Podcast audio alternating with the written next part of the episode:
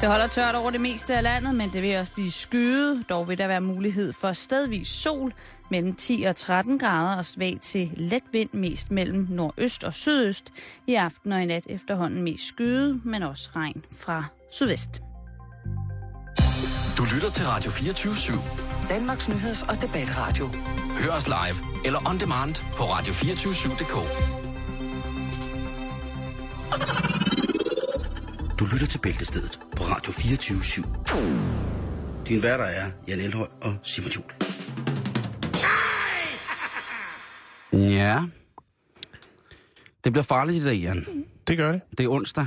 Men det er farlig onsdag. Det er farlig onsdag. Det er også nørdet onsdag. Mm. Men det bliver ikke værre, end at man kan føle sig tryg ude foran sin højtaler eller i sine hovedtelefoner. Og hvis du modtager det som podcast, så stå helt stille og træk vejret dybt ind og ånd ud igen.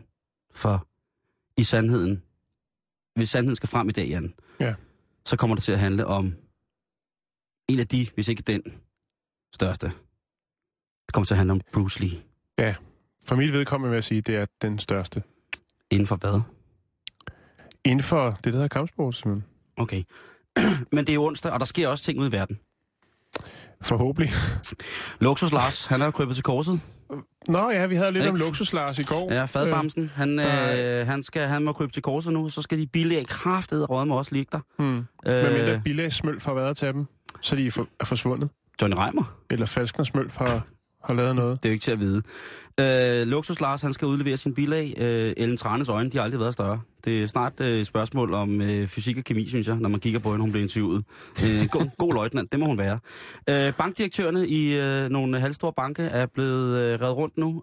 De har, som alle mulige andre bankfolk, malket alle mulige mærkelige ting. Kursmanipulationer, det er igen en krise i danske pengeinstitutter. Hvis din far eller mor arbejder i en bank, så husk at give dem et kram, inden de tager på arbejde hver dag, for det er ikke sikkert, at du får dem hjem igen. Man ved jo aldrig, hvad det ligger rode med. Nem ID er der engang kørt af sporet. Hvem havde dog også i sin vildeste fantasi tænkt, at på et eller andet tidspunkt, så bliver Java nok opdateret. Det skal vi måske lige tage højde for. Java er blevet opdateret. Det sker jo. Jeg ved ikke, om de folk, der sidder med de datasystemer, har tænkt, opdateringer, det er bare en døgnflue. Det er ikke noget, vi skal bruge så meget til. Jeg tror, det handler om overarbejdstimer. Ja, det vil jeg skide på. Men der skal være til ferien, Simon. Ja, det er selvfølgelig rigtigt. Men man skal fandme også bruge nem idé i Lalandia, så de har fået deres egen røv på kommet. I hvert fald så er nem idé er der engang nede inden for et år. Det er utroligt, hvad den danske nationale IT-sikkerhedstjeneste tilbyder os. Jeg synes, det er fantastisk. Folk er lammede, kan ingenting. Supermagten USA, det ligger og roder. Det er ikke så godt. Nu er det faktisk rigtig, rigtig, rigtig sløjt. Repræsentanternes hus og den gode gamle O to the B er på vej i en dirut, og det bliver spændende at se, hvad ligesom der kommer, hvad der kommer til at ske ved det. Og i går, der var det altså 20 år, det er en af de vigtigste nyheder, 20 år siden, at vi mistede en af de største herhjemme, Dantoral. Det fik også nok taletid, men jeg synes bare lige, vi skal nævne det også. Fordi det er værd at nævne. Men det er værd at nævne. Ja, men så kan man jo blive ved. Med andre ord, så er verden at lave PT, Jan. Ja. Og det er derfor, det er så vigtigt, at vi i dag koncentrerer os kun om Bruce Lee. Ja. Må jeg lige komme med en lille sjovert? Ja, synes jeg, du skal. Hvis den ikke sviner. Nej, det gør den ikke. Okay. Det var bare en artikel, jeg faldt over i dag, som jeg synes var ret fascinerende. Ja. Det viser sig, at to kinesiske turister på henholdsvis en herre på 26 og en kvinde på 28 har afsonet 48 dages fængsel for mulig møntfalskneri. De har været rundt i København for at prøve at veksle en hel del mønter til mere fast valuta i form af sedler. Okay. Og det er selvfølgelig klart, når man kommer ind med to rygsæk med 240.000 kroner i mønter, så vækker det noget mistanke rundt omkring. Men så har også en stærk ryg, ikke? Jo. Det kan også have været på sækkevogn. Det står der ikke noget om her. Det er desto mindre burde det være mistænksomt. Ja. Så der bliver slået alarm, og politiet, afdeling for økonomisk kriminalitet, de skal selvfølgelig ind og kigge på, hvor kommer de her mønter fra. Ja. Lige helt præcis, for lige at præcisere det, så er det altså 244.397 kroner, det drejer sig om. Og de kunne godt være falske, fordi hvor har man alle? Hvorhen har man så stor en sparegris? Og man må give det, hvis de to kinesiske svindlere har stået og slået mønterne selv, så vil jeg mene, så er det altså virkelig håndværksmæssig stor præstation. Det er fandme ikke bare sådan at stå og slå mønter i dag, Jan. Ja.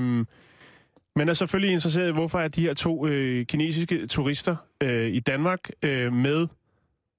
Ja, lad mig sige det, som herren selv siger. Mit hovedformål var at rejse rundt som turist i Danmark. Mønterne var bare noget, jeg havde taget med. Altså mønterne, er det danske mønter? Det er danske mønter, Simon. Det er danske 1 kroner, 50 øre, 2 kroner og 5 kroner. Er der nogen, der har tjekket den der boks, der står i lufthavnen, hvor man kan give en skav til syge børn? Ja, det kunne man godt tænke. Eller den, der nogle gange står ind på Rådhuspladsen i København, der ved juletid, ikke? De har suttet dem ud. Det lige har... Jamen, de er gode med pinden, du ved. Ja, ja. Det kan godt være, at jeg har fisket dem op.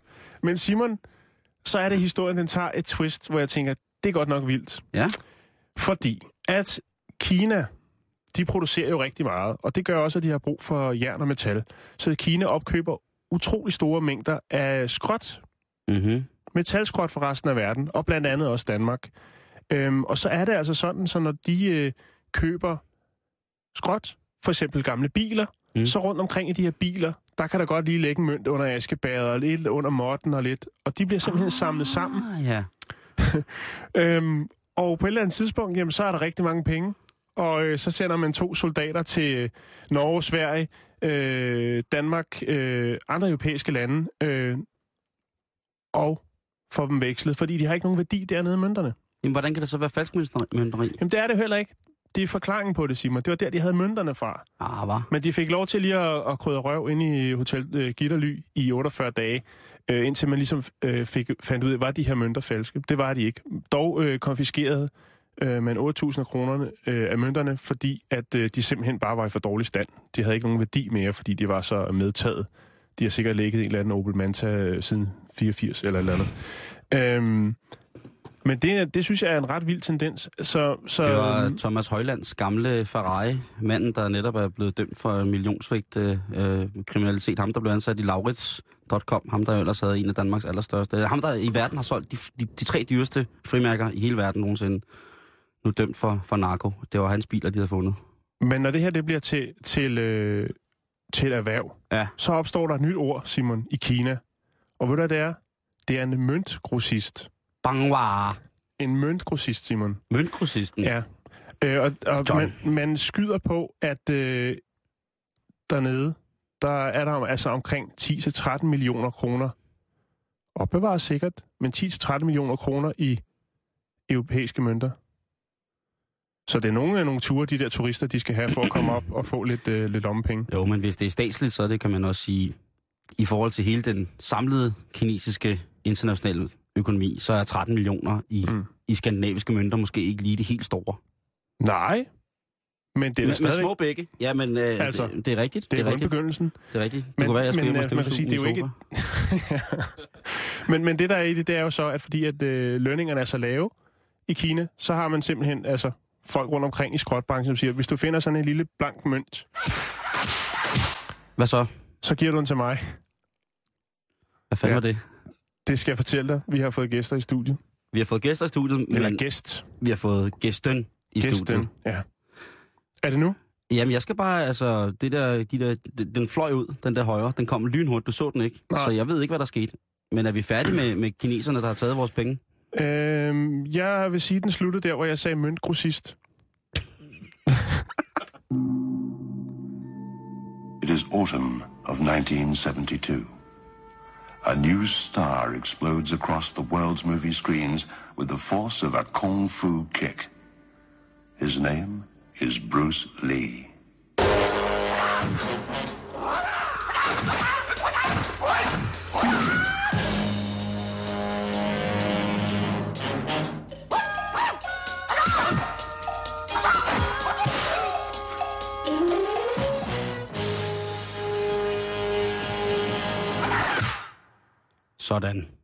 Sådan ligesom præsenteret. Den er i den grad præsenteret, men vi skal også præsentere en gæst. Ja. Tony Lundberg. Yes. Velkommen til. Jo, tak. Og tak fordi du afsatte tid til at besøge os. Det var så lidt. Hvor skal vi starte, Simon? Jamen, vi skal der er masser at tage fat på. Der er rigtig meget, men jeg synes, vi skal starte med vores gæst. Vi skal starte med vores gæst. Tony, du er jo først og fremmest kampsportsudøver. Mm. Men udover det, så er du også, at du både udøver og instruktør og alt muligt, så er du også noget så på overfladen drengerøvsagtigt som kæmpe stor Bruce Lee-fan. Ja, det må man sige. Det vil jeg ikke lægge skjul på. Du, altså, det er, man kan understrege det ved at fortælle lytteren derude, at du faktisk besidder en af verdens største privatsamlinger af Bruce Lee-ting. Ja, det er rigtigt. Hvor meget fylder den på bopælen, på matriklen? Den fylder jo et helt værelse, ikke? Altså, du har Bruce Lee-værelse? Ja, så har jeg så en seng til Norge i det ene hjørne. Men det fylder rigtig meget. Men lad os starte ved begyndelsen. Du ligner jo en, når jeg er, helt tilforladet ganske almindelig dansk mand. Gentleman. En grå trøje med en helt almindelig skjorte. Og den er altså sort, Simon. Sort, ja. Hvis vi skal gå helt i detaljerne. Ja, nu sidder folk derude og tænker, okay, grå trøje, det er alligevel vildt. Okay, så spoler vi tilbage, og så siger vi sort trøje. I fint sammenhør med alle, med både Jan og jeg, en brille, og tænker, ja, den der mand, han er jo nok, han blænder ind. Men ved nærmere eftersyn, så vil man så vide, hvis man møder dig og skal møde dig og har læst om det, at du jo har den her blues-ting kørende. Men hvordan kommer kampsport i det hele taget ind i dit liv? Du er født og opvokset i København. Jeg er på Vesterbro. Ja. Og så allerede i 70, der tager min bror mig med til judo. Vi skal ned i Judo Klubben Star og prøve nogle ting af der. Ligger der stadig. Judo Klubben Star. Judo Klubben Star. Her bliver du til noget. Ja, det lyder lidt kinkigt, men superklub. Så du starter med judo? Ja. Og hvor gammel er du det? Jeg er 7-8 år. Så det er tidligt. Det er meget tidligt, ja. Men hvordan kommer Bruce Lee så ind i dit liv? Jamen det gør det faktisk nogle år efter, hvor at, jeg har en ven, som har en bog, hvor i der er et billede af Bruce Lee, som står og laver sådan en sidekick. Og det her billede bliver jeg fuldstændig betaget af. Jeg har aldrig set noget lignende, der er... Simpelthen så mange muskler på den mand på det tidspunkt, der, hvor jeg tænkte, hold kæft, sådan vil jeg også gerne være. Og så spørger jeg så, om jeg kan få det her billede der. Det kunne jeg så ikke. Og så tænker jeg, det er enormt. Så jeg prøver faktisk at pytte med ham på alle mulige mærkelige måder. Og så, du kommer langsomt hele tiden med nye ting. Og hvad så med den her? Jamen, det er rigtigt, det jeg kommer med alt muligt, som ikke er en skid med kampkunst at gøre. Hvad med den her Fonsi-plakat, eller hvad med... Jamen, det var Grease. Med en ny slætplade. Ja. Grease-album, hvad med det? Men det ender med, at jeg får faktisk det her billede, og så knap og nap et år efter, så får jeg så en bog, hvor det er bogen, der ligesom gør den store forskel. Ikke? Mm. Men billedet ligesom er opstarten på det hele. Ikke? Hvad årstal taler vi her? Det er 73. 73. Og kan man, hvad er der af repræsentative kampsystemer i Danmark, som, eller er der i hovedsagen noget, du kan hænge det op på og sige, her kan jeg kontakte nogle mennesker, som måske ved noget om det, eller? Nej, altså på det tidspunkt var der hovedsageligt karate og judo, og så var der nogle få stilarter. Det var Shotokan og Kyokushin, som ligesom var op inden for karaten. Mm. Og de havde ikke noget kendskab til Bruce Lee, eller hvad han stod for, eller hans kampkunst, eller noget som helst. Så det var meget sparet i det hele taget. Var det før han lavede film, er det derfor, eller hvad? Nej, altså 73, der dør Bruce Lee faktisk, så filmen har allerede... De er bare ikke kommet til Danmark? Nej, det er rigtigt, det kommer først året efter, og så videre. Okay, for jeg kan nemlig huske de der film, men det er jo først i 80'erne jo. Det er jo ligesom der, jeg bliver fænget af dem. Og kan huske, hvad jeg kan huske, som en af de ting, som prøvede rigtig mange af mine venners værelser. Det var sådan en sort plakat, som når lyset var tændt, så blev den sådan fluorescerende, hvor der var Bruce Lee, der stod med en nunchaku på. Den kan jeg huske, der var simpelthen så mange af mine venner, der havde. Den hittede altså. Sjovt, du siger det, fordi jeg har først sådan en hængende på min væg. Hjemme på dit værelse. Jeg har faktisk 6-7 af de der gamle plakater, som jeg ruller sammen, og så er de sådan opmagasineret. Fordi jeg synes et eller andet sted, de repræsenterer også en skjult, gammel, glemt side. Ja, det gør sgu. Som betød noget for mig og mange andre drenge. Ja. Og når man købte de her ultraviolette pærer, så var de selvlysende. Og det var jo super cool. Så blev det fedt, ikke? Så havde man lige boogie-woogien ude for gulvet og det hele, ikke? Med bomuldshandskerne der. Kan du huske, der også var en med en kobraslange? Den var ret spooky. En af mine venner, han var nødt til at vente om, når han skulle sove, kan jeg huske. Ja, det er rigtigt. Det har taget en drejning. Ja. Fra nobel herre til selvlysende kobraer. Ja. Hvad sker der så, Tony, med det her kampsport her? Efter du er blevet introduceret for Bruce Lee Går du så i gang med noget nyt? Du har jo været i Judo Klubben Star, men hvad begynder du så at træne på? Altså, du har i starten lige efter det, så var det jiu-jitsu, og så ellers så trænede jeg hjemme med strækøvelser og armbøjninger, mavebøjninger, rygbøjninger og alle de der forskellige ting. Hvor fandt du ud af, hvad du skulle gøre? Jamen, det var jo bare at prøve af. Man opsøgte forskellige ting, som man havde læst om i mange mærkelige blade, der var i de gamle familiejournalen og sådan noget. Der var sådan nogle helsiders annoncer på, noget man kunne prøve af. Der var hovedsageligt noget med kampsport, eller hvad? Det lyder ret vildt. Ja, med kampsport. I familiejournalen. Ja, det var sådan nogle gamle ugeblade der, ikke? Ja, ja. Skal og der kan jeg huske... Ja, det er rigtigt sådan noget ninja prøvede af med 3 dage eller et eller andet, ikke? Ej, den artikel ved at finde, det lyder fantastisk. Og så tænkte jeg, at det kunne være sjovt at så se, om hvad de her ting var. Og så prøvede jeg det så af, så viste det sig, at det var sådan et forlænget kursus i starten. Og så kunne man så gå der efterfølgende, ikke? Okay. Og så blev det hurtigt en del af mig, ikke? Vi snakker om det, vi snakkede i telefon tidligere i dag, om det der med, hvor svært tilgængelige ting var det engang. Ja. I forhold til i dag, hvor du, hvis du vil vide noget om et land, så kan du lige gå på nettet, og så kan du i hvert fald danne et indtryk, om det var noget for dig eller ej. Du fortalte en meget sjov historie om, at du skulle købe et eller andet.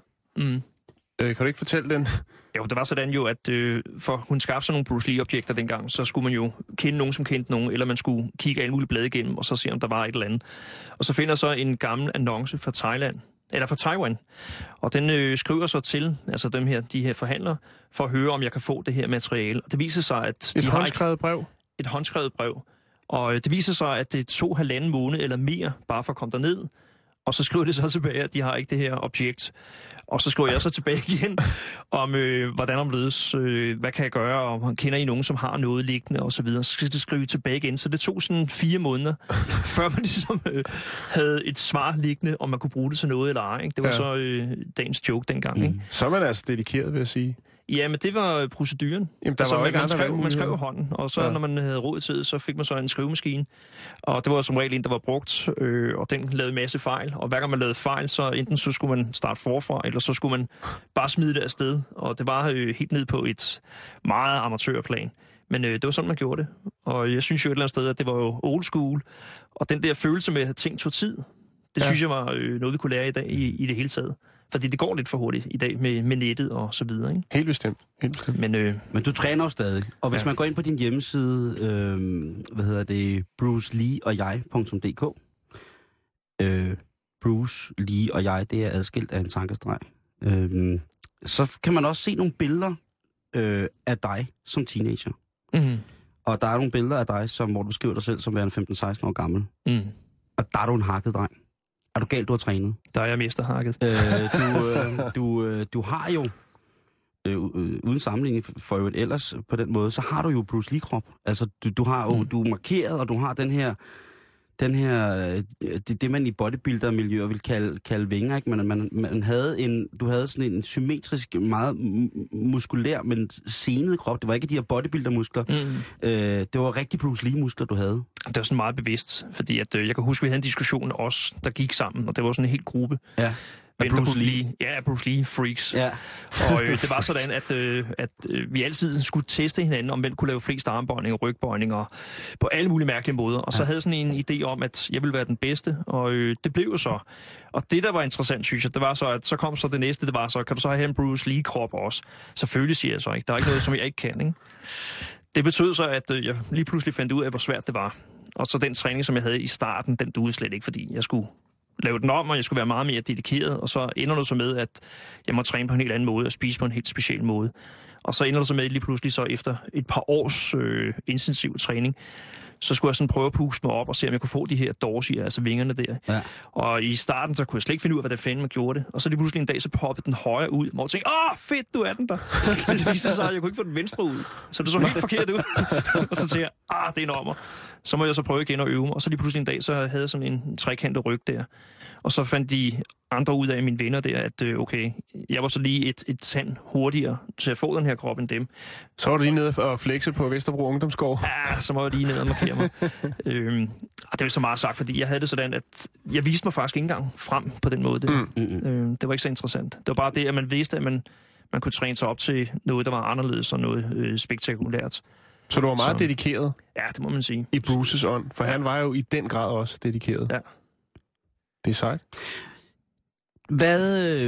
Hvordan går det så på det her tidspunkt, hvor du så har fået Bruce Lee-kroppen? Hvordan går det så med træningen af forskellige kampsporter? Hvad er du inde i der på det tidspunkt? Jamen altså, på et tidspunkt, så træner jeg noget boksning, men det er sådan på amatørbasis med venner og bekendte. Mm. Så prøver vi lidt...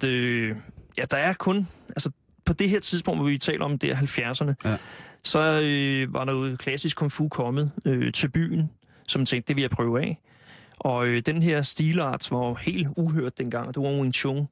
Mm. Og så tænkte jeg, om det vil jeg prøve. Og så prøvede jeg så det, og så viser det sig, at Henning Davern, som senere kom til at blive en superhelt inden for Wing Chun, han starter op i den samme klub der i 77-78. Og der var så et godt stykke tid, og så genfandt jeg så Henning mange år efter, op på Vesterbrogade, hvor han stod der og var lige pludselig blevet lærer og meget højt. Ja, oppe ved Føtex.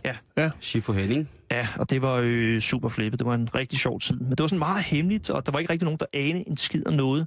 Og hver gang man udtalte sig om noget, så skulle man hele tiden passe på, hvad man sagde. Og det, der var interessant, synes jeg, det var, at man blev skrevet op på ventelister dengang. Mm. Det var ikke sådan, at man bare kunne komme ind. Du skulle være skrevet op i mange, mange, mange måneder. Analogt. Ja, og så på et tidspunkt, så ringede de så til en, og så skulle man til optagelsesprøve, og det var ret sjovt, synes jeg. Men du lavede jo også din egen tilsag. Hvis jeg nu siger Gryden til dig, hvad betyder det så? Jamen, Gryden er jo et helt specifikt sted, oppe i Søndermarken, ude ved Valby Barke. I Frederiksberg taler vi det, hvis man ikke, vi er jo landsdækkende, så vil vi sige, at hvis jeg skal placere det, så er det Zoologisk Have. Ja, når man kommer ind fra Københavnstrup og skal til Zoologisk Have, så kører man op ad Valby Barke, og der på venstre side, der ligger Gryden. Ja. Det er sådan, at det et sted, jeg kom siden 75. Jeg kom forbi en dag tilfældigt, og så fandt jeg så et grønt område, hvor jeg stod og lavede strækøvelser og mærkelige spark og hoppede rundt som en halv idiot der, ikke? Men det var skide sjovt. Jeg var jo sådan lige i den alder der, hvor at alt skulle prøves af, at man følte, at man var den fødte ninja der, ikke? Og så blev jeg simpelthen så grebet af det sted, og jeg tænkte, det vil jeg skulle opleve en gang til. Og så viser det sig, at der var sådan nogle søde piger deroppe, som var meget fascineret af det, jeg gjorde. Og de spurgte så på et tidspunkt, hvad det var, jeg lavede. Og så tænkte jeg, jeg anede ikke, hvad jeg skulle kalde det eller noget som helst. Så siger jeg så til dem, i stedet for at jeg står og forklarer en masse, så kan I prøve at være med. Og så var de så med nogle gange, og det var min første sådan rigtige undervisningsrolle der. Personlig træner? Ja, som 12-13-årig der, ikke? Sej. Og så har jeg så været deroppe. Vi ses i Gryden. Ja, så har jeg været deroppe siden 75. Og så stoppede jeg faktisk her i sidste år med at være der. Ja. Så det er jo det er jo ældre end mig, grydefænomenet med med kampsport i Gryden. Altså det er jo vildt. Det lyder jo også det er ret vildt, ikke? Kampsport i Gryden, det Nå ja, men altså hvis man har startet Judo Star, så er det en naturlig follow-up. Men jeg vil lige sige noget. Nu du snakker om det her med Bruce, så har jeg taget nogle ting med her. Vi skal kun snakke om Bruce. Vi skal også snakke om dig. Ja, hvad har du der? Snakke om Bruce. What the... Det er... Tony har nu taget frem på bordet en dukke. Det er vel en dukke? En Action Man-dukke. I en klapstol, dem man aldrig rigtig kan finde ud af at klappe ud. Og så er der altså en Bruce Lee-dukke, som sidder i virkelig, virkelig flot 70'er-ornat. Det er vel fra det klassiske billede, man kender ham med solbrillerne på, hvor han har den der skjorte, som har snøre i fronten, og altså en hip Bruce Lee, og så med det klassiske altid, når han ikke var i karakter, så altid kastede et V for enten Victor eller Frederik. Og det glade smil. Og det glade ikke kampsmilet, men... Det helt glade smil. Hvad er det for en sag, vi har her, Tony? Jamen det er... En Bruce Lee-dukke simpelthen. Ja, altså jeg begyndte at opkøbe en masse af de her dukker, og de er jo specielt lavet, kan man så sige, og der findes kun nogle få eksemplarer af de her. Den er ret tung. Ja, men det er så... Bruce. Det er lavet af... brillerne af ham, så får jeg sgu nok en røv fuld af ham. Men det er jo sådan noget epoxy, et eller andet plastik, som er rimelig hårdt. Ja. Det er sådan en blanding mellem... Jeg ved ikke rigtig hvad. Bakelit og asbest. Ja, det er sgu lige før, ikke? Men den er super fed. Altså, den er topfed. Ja. Og det er altså, og den her er rigtig med de grå bukser, med lidt høj talje, og så svar i, ikke? Ja. Og så et par rigtig, rigtig fine, gentleman shoes. Ja, golfsko, ikke? Som, jo, altså, lidt... Og men han var jo en... Men altså, det er jo et godt tegn på, at vi skal, at vi skal i gang med, med det egentlig handler om. Selve Bruce Lee. Og... Ej, du er glad for den lyd der, så skal ikke han igen?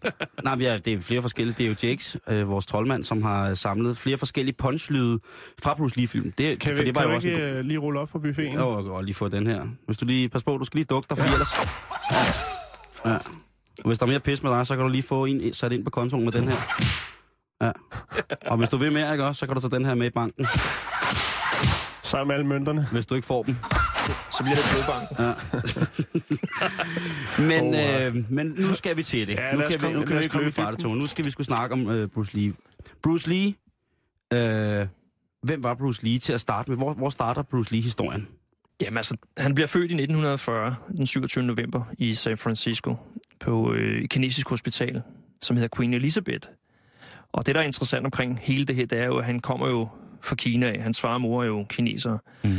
Og faren er en kinesisk operastjerne, som rejser verden rundt. Og så da de så er på turné i USA, så er konen jo... Men moren er jo ikke helt kinesisk. Nej, hun er en kvartling, tysk. Ja. Og hedder Grace, faktisk. Ja. Men de er simpelthen ude at rejse. De er ude at rejse, og så på et tidspunkt, så skal hun jo så føde, mens de er på turné. Og så kommer han jo så til verden der i 1940, altså i november måned, ikke? I Chinatown, San Francisco, han har sagt. Hvis der var noget af det dengang. Det var lige før i hvert fald, ikke? Og, men han bliver jo ikke boende i USA.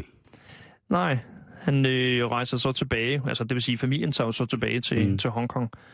Og der lever han så et normalt liv, kan man så sige, hvor han går i skole, og lynhurtigt så bliver han så en anerkendt barneskuespiller, ligesom Lille Per var herhjemme, og laver så 20 nationale, internationale film, som er på højde med alle de her kendte børnefilm, som vi kender i dag.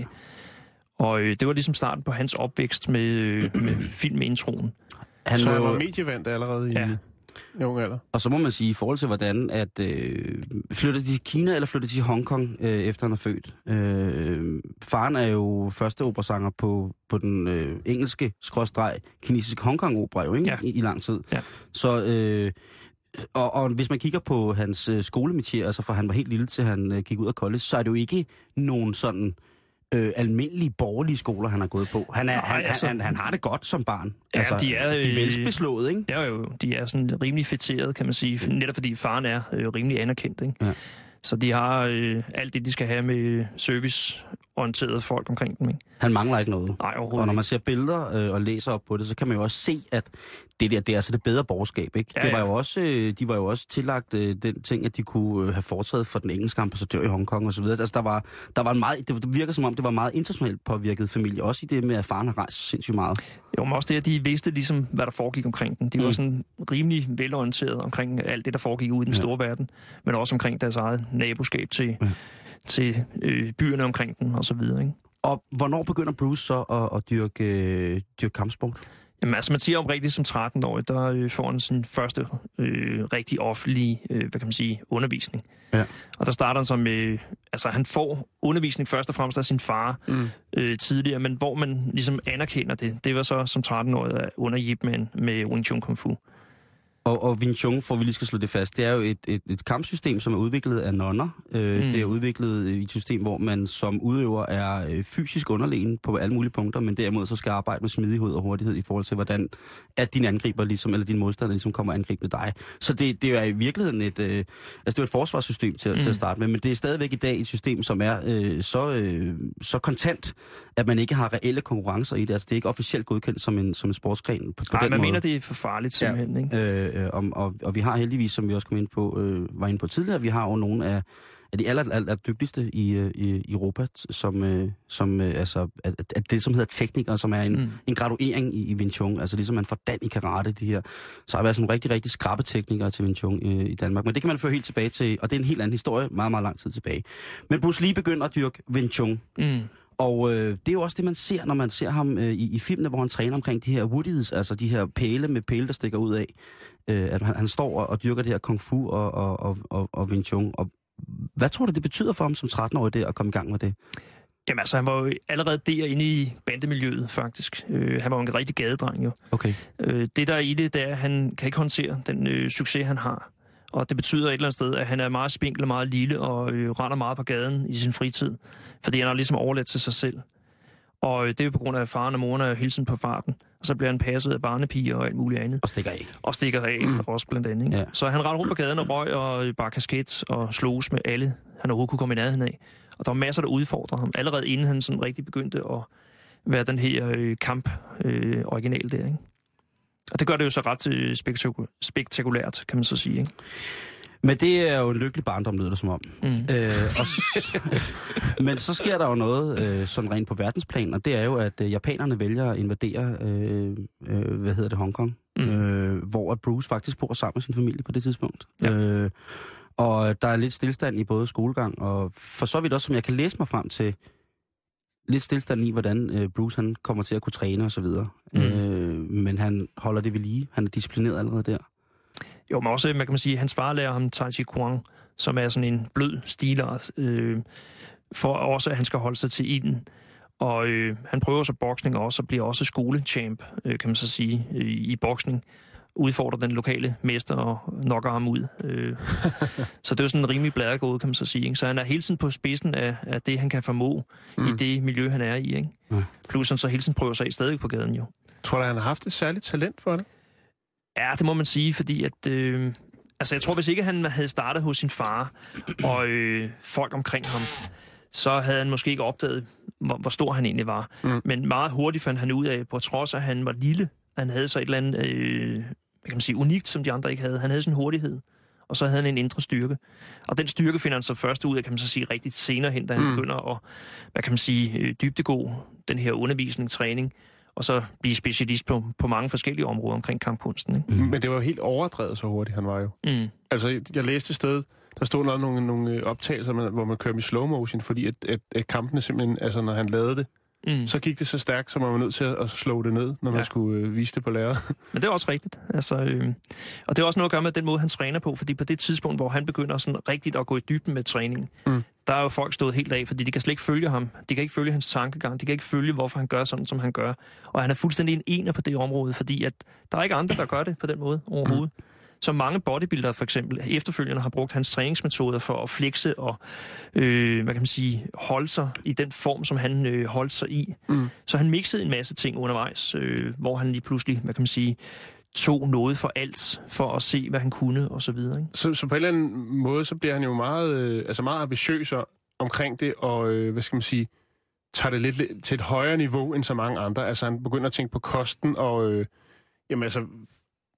putter nogle flere lag på, altså blandt andet det her med, at han begynder at have sine egne filosofier omkring, livet og hvordan man skal være og sådan noget. Det er jo ret fascinerende. Han putter nogle flere lag på, ikke? Ja. Altså man kan vende om at sige, at det, der er interessant med ham, det er, at han er jo den her gadedreng. Meget fiteret gadedreng, som i virkeligheden slet ikke burde være på gaden, fordi hans familie er jo ligesom imod det, han gør, men også, det er jo slet ikke noget for ham og for familien af. Altså selvom han har han har et godt fundament, men han er så bare lige ude og leger lidt på gaden. Ja, man kan vente om at sige, at han er ude der, hvor at forældrene i hvert fald ikke vil have, at han skal være. Og han pisser ligesom territoriet af for sig selv, men også for alle dem, han kender. Og problemet er jo så også, at alt det, han egentlig gør, så får han ligesom til sidst en advarsel af både politiet, at hvis ikke han stopper nu, så ryger han altså i kashotten. Og hans far siger jo så til ham, at for at undgå, at han ryger i spillet, fordi det vil han gøre, fordi han kan ikke stoppe med at slås. Ja, så bliver han jo sendt under slow go to China. Så bliver han så sendt til USA, faktisk. Han kan ikke stoppe med at slås, Simon. Nej, men det han har været en ung som ild, altså ilderkal som ung, og det tror jeg måske også, det er derfor, at man finder den her søgen efter en sjældig ro i hans sidste år, altså hvor han jo bliver digter, og hvor han, bruger utrolig meget tid på at meditere med sine dygtigste elever og sådan nogle ting, altså, og ligesom giver det en åndelig dimension, det her system, som han så har udviklet, som hedder Jeet Kune Do, eller Gong Fu, som han så får blandet ind i det. Men lad os tage fra, at hans lidt den rige far siger, prøv at høre, kammerat, nu skal du på kostskole, så farvel til Østens mystik, og så til L.A. han flytter først, eller det til Seattle, hvor jeg kan ikke huske... Jamen, han kommer til Seattle, det første. Ja, og Og hvor gammel er han der? Hvad sker der der? Jamen, han er 17-18 år, der kommer til USA første gang. Så han kommer jo altså fra Hongkong som værende en ung, lad os sige playboy for helvede. Mm. Ikke? Han er farlig kæl, ikke? Han kommer, og han ser, man kan jo selv se på billederne, ikke? Hvor styrtende godt han så ud. Mm. Og så kommer han der med at kan spille smart og bakke det op på en eller anden måde, ikke? Hvad sker der? Men han tager det også seriøst, ikke? At han tager det, altså han tager det over for at blive videreuddannet? Ja, men det er så ikke helt rigtigt, fordi det der i det jo, det er, at han ser ikke nogen andre muligheder jo. Så han er jo nødt til at flytte med kamelen der. Mm. Ja. Og det der er problemet, kan man så sige, det er, at han har jo stadig det her ildretemperament. Altså han er jo stadig den her bisse, og han har $100 på lommen, ikke? Og han er med båd. Altså fra Kina til USA, det er godt nok en tur, mand, ikke? Ja, det er... Altså, jeg shipper høj, ikke? Og så er der lige frem. Kom ind, Finn. Men det betyder et eller andet sted for ham, at det er nødt til at gøre. Og da han så endelig kommer derover, så arbejder han hos en, der hedder Ruby Chow, på en restaurant for at tjene nogle lommepenge. Og så finder han så ud af, at jeg kan ikke bare rette rundt her og dankdere den, så der skal også ske noget. Og så begynder han så at læse på universitetet og så videre, for netop at dygtiggøre sig i filosofi. Mm. Og så er det så, at det begynder så at blive sådan rimelig seriøst med, at han vil have noget uddannelse, og han vil have noget mere indsigt i, hvem er han egentlig, og hvor er han på vej hen. Så kan det være, at fordi han netop nu pludselig ikke har de her mennesker, han skal lave det her oprør imod, altså sine forældre, altså lige så begynder han at tænke, jeg må skulle et eller andet selv, fordi man kan sige, at uanset hvad, så har der været nogen, der rent økonomisk har sagt, jamen du kan godt begynde på universitetet. Mm. Fordi jeg tænker ikke, at man i starten... Hvornår har det været? I midten af 50'erne eller sådan noget? Ja, det her det har været i... 50'erne.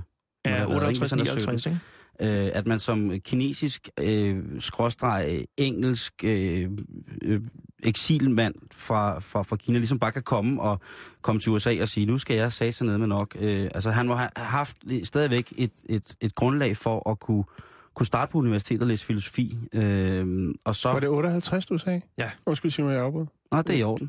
Det var fordi, jeg læste lige sådan en note, at han faktisk også var en dygtig danser, og han vandt et dansemesterskab i Hongkong. Ja, i cha-cha-cha. Ja. Ja, det er rigtigt. Championship i cha-cha-cha. Ja. Jeg tror, hans... Der kunne han også komme af med nogle... Jamen, jeg tror, det hele tiden, hans metier har været det der med, at han havde så meget i sig. Altså, i dag, hvis han har levet, så har man 100% sagt, at han var dampbarn.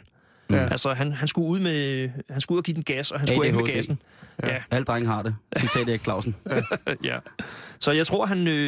uanset hvad han fandt på, så var han god tid. Mm. Fordi han ville være den bedste. Altså, han blev jo også 3 gange, man kan sige, boxechamp der, ikke? Mm. Og så ligesom... Så er det det. Og så bliver han så cha-cha-cha-mester der, ikke? Og synes jo ligesom... Det var så det. Hvad men så, men var han virker jo umiddelbart ret jordnær. Altså, jeg tænker, folk med den der gadedrengs ting i baglommen, og så, hvad skal man sige, den målrettighed, kunne godt være en rigtig Karl Smart, ikke? Altså en arrogant... jeg tror egentlig, altså senere hen beviser det sig desværre, at han var arrogant. Okay. Altså, han var jo en fætter, der hele tiden sagde, at jeg er så god, og jeg vil gerne vise det for jer. Mm.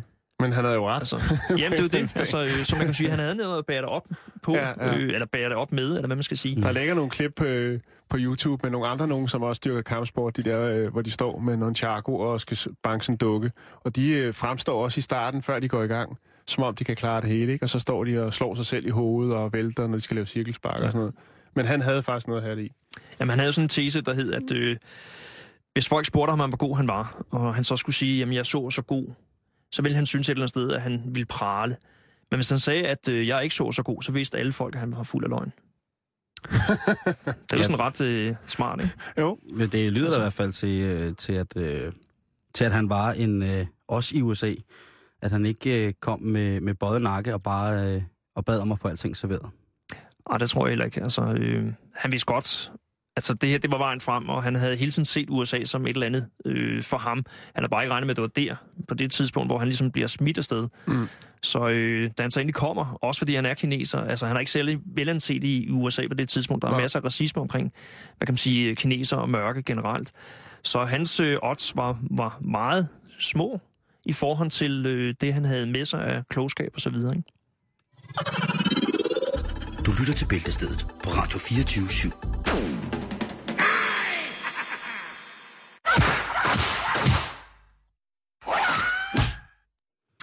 Det gør det i hvert fald, og vi har besøg af Tony, som er blandt andet Bruce Lee-ekspert, og det handler om Bruce Lee i dag, hvis man var i tvivl. Nej, du er glad for de lyder. Det fandme også fedt, ikke? Det er noget af det, man kan huske fra Bruce Lee-filmen, når man så den første gang, ikke? Det var jo... det var det, man efterlignede. Det her kartotek af vanvittige lyd. Ja. Ja, det er jo ligesom at være der selv, ikke? Jo, jo. Altså, når man sidder og hører... Nu, når vi snakker om film, så vil jeg gerne lige vise jer en lille ting her. Ja. Nu kan jeg lige fortælle, hvad det er for noget. Wow. Det er en... Hvad format er det der? Det er Super 8 mm.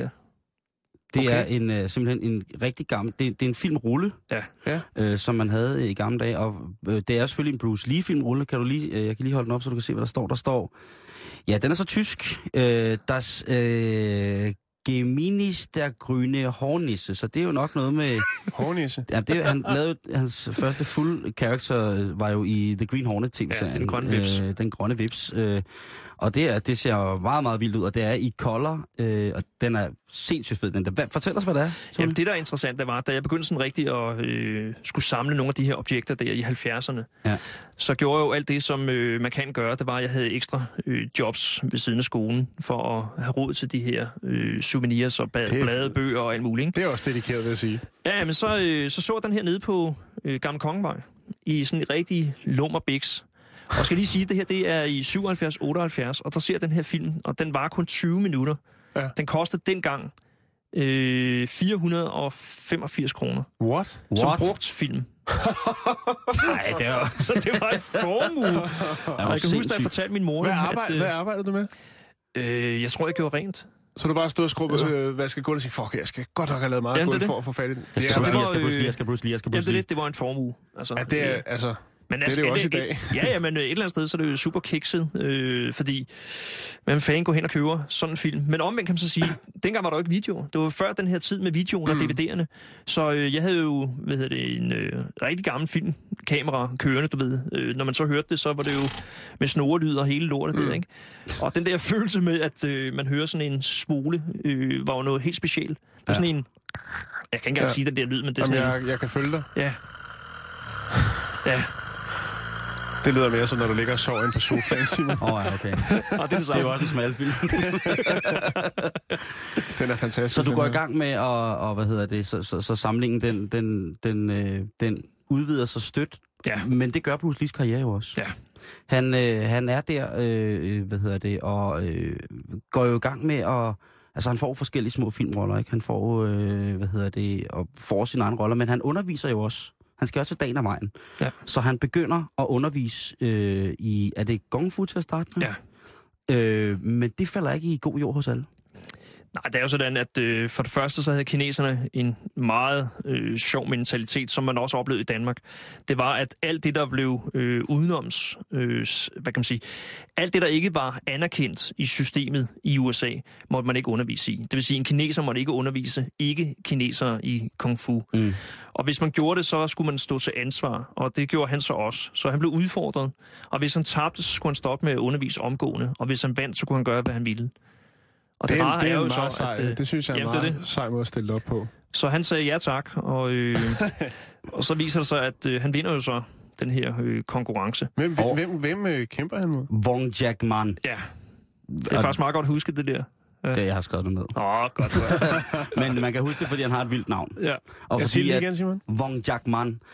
Og det Wong Jack Man. Og det er jo ikke ja, han bliver udfordret, Bruce Lee. Og hvad sker der så? Jamen, det er sådan, at til den her kamp, der sidder så det kinesiske råd og skal vurdere, hvordan omledes, fordi det alt er skrevet ned omkring, hvordan man gør det. Og da den her kamp starter, så tænker Bruce, jamen, jeg har jo mit eget koncept, men det vil han ikke bruge, så han hopper med på den andens galej. Og det viser sig, at den her kamp bliver lidt længere, end han regnede med, og det frustrerer ham. Så kampen er jo ikke sådan en, der er hurtigt overstået, som man havde forventet. Så den kører i flere minutter, og det gør ham, meget frustreret i det hele taget. Men det ender med, at han så vinder den her kamp, og det her råd bliver jo pissegale, og synes et eller andet sted, at hvad gør vi så?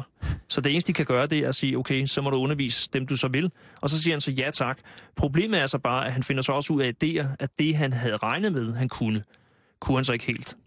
Så han måtte revurdere igen sin opfattelse af, hvem han var, som man synes er ret blæret i virkeligheden, fordi hvor mange gør det i dag? Mm-hmm. Deres ego er ligesom i vejen, og alle vil stadig sige, jamen jeg så god, og jeg kan så meget, men han sagde, jeg er ikke god nok, uanset om han bankede den anden. God nok til hvad? Jeg tror, det er hans egen præmis omkring, hvordan han så sig selv. Okay. Og det, der er interessant, det var, at han havde jo nok regnet med, at han kunne mere end som så. Men ham her, hvad kan man sige, kineserfætteren her, han var Von lige en, ja, han var Wong lige Jack Man. En mundfuld for meget måske.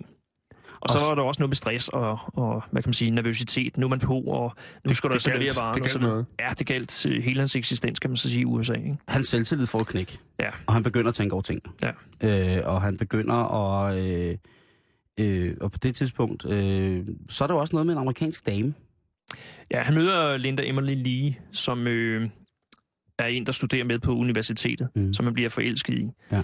Og det ender med at blive gift jo, som jeg synes jo er super, super nice. Ja. Hun er selv elev under Bruce Lee på det her universitet, fordi han begynder at undervise på universitetet også. Og da han så ligesom begynder at undervise, så er der mange, der synes... han er sgu lige for underlig nok. Men alligevel så vil de opsøge giraffen, fordi han har noget at byde på. Han er meget intellektuel, plus han er en joker, og så kan han altså virkelig noget, som andre ikke kan. Så mange af de brydere, der går på det her universitet, bliver meget imponeret over, hvor hurtig han er. Og han er jo stadig en lille fætter, men han kan simpelthen så mange ting med den her krop. Og så var han råstærk. Han havde en styrke, der var langt, hvad kan man sige... større end, hvad kan man sige, hans vægt tillod ham. Og forholdet mellem styrke og vægt var overhovedet ikke sammenlignet. Overhovedet ikke. Og det viser sig, at mange af dem, som så ligesom prøvede ham af der, så kom så kort. Og så blev det så hans elever senere hen, fordi de fandt ud af, at jamen, det de selv gik til, det gav dem ikke nok. Og det var jo ret imponerende, synes jeg, at man ligesom opgiver sin egen stilart eller sin egen kunst for at blive en del af det her, som man ikke rigtig vidste, hvad var. Der var ikke rigtig noget navn omkring det. Andet, at han kaldte jo selv Jun Fan Gong Fu. Og det var jo et mix af alt, hvad han havde bøffet rundt omkring. Han stjal jo marmeben. Ja, det er det. Han stjal jo marmeben, det han kunne bruge. Og resten smed han så væk. Og det er jo så kunsten af hans succes i virkeligheden jo. Så ud fra hans fysiske og psykiske synspunkt der, så har han konstrueret et supersystem.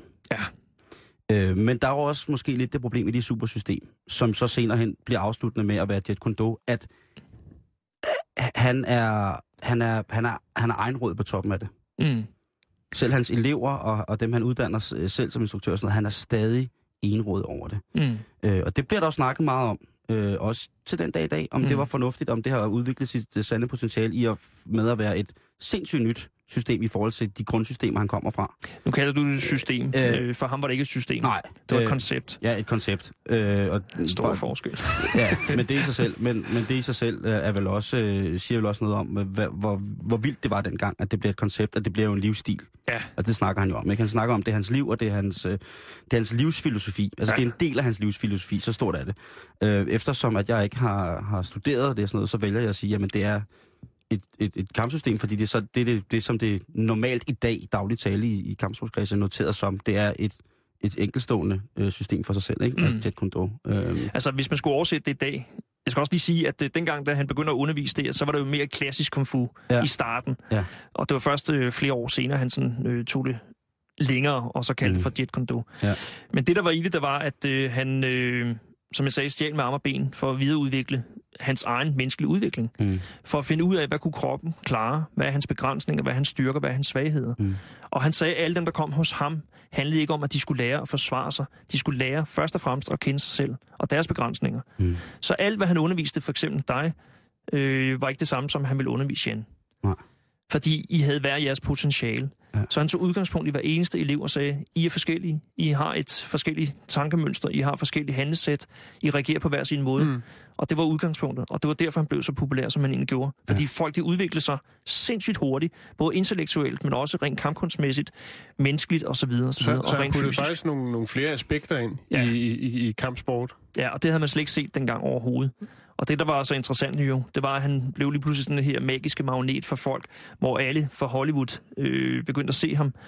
Altså kom til opvisninger, hvor han også var en del af de her opvisninger, fordi nu var han jo blevet lige pludselig en anerkendt underviser. Han tog $1,000 dengang. Wow. Altså for at få de her ene timer og så videre, ikke? Så han var også businessman. Ja, altså $275 starter han op med, ikke? Og så hvis det var, at folk havde penge og så videre, så røg det op til $1,000, ikke? Ja, så skal det være, jo. Jo, men altså, der var jo penge i alt, og han så hurtigt sit snit til ligesom at byde ind. Og da der ikke var nogen, der kunne måle sig med det, han gjorde, så kom pengene automatisk til ham. Det var ikke... der var ikke andre, der kunne tilbyde den samme... Overhovedet ikke. Altså, og der dukkede mange forskellige op, også i hans film. Vi skal runde det. Chuck Norris og Bruce Lee, hvordan hænger den sammen? Var det Bruce, der hævde fat i Chuck, eller var Chuck allerede på det tidspunkt en mand, der kunne gå i spagat og sådan nogle ting? Altså? Altså, Chuck Norris var på det tidspunkt verdensmester i karate, da Bruce lærer ham at kende til en turnering. Okay. Og da Bruce han skal være sådan en, hvad kan man sige, en actionfigur til en film, der hedder The Wicked Crew, der skal han lave nogle koordinationer omkring en kamp til den her film, hvor Dean Martin er med og så videre. Og der kommer Chuck Norris ind som skurk og skal lære at agere sig på film. Og det var sådan hans debut, kan man så sige, ikke? Og der kan man så sige, at der finder de ud af undervejs der, at de harmonerer en rigtig godt sammen. Mm.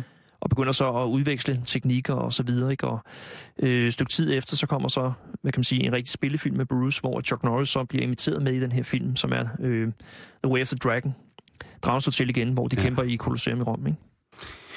Og det er et vildt liv, han lever nu, Bruce Lee, ikke? Nu er han slået igennem som absolut verdensstjerne, og han har jo også tit sagt, at han vil blive den første asiatiske internationale filmstjerne, som laver 1 million.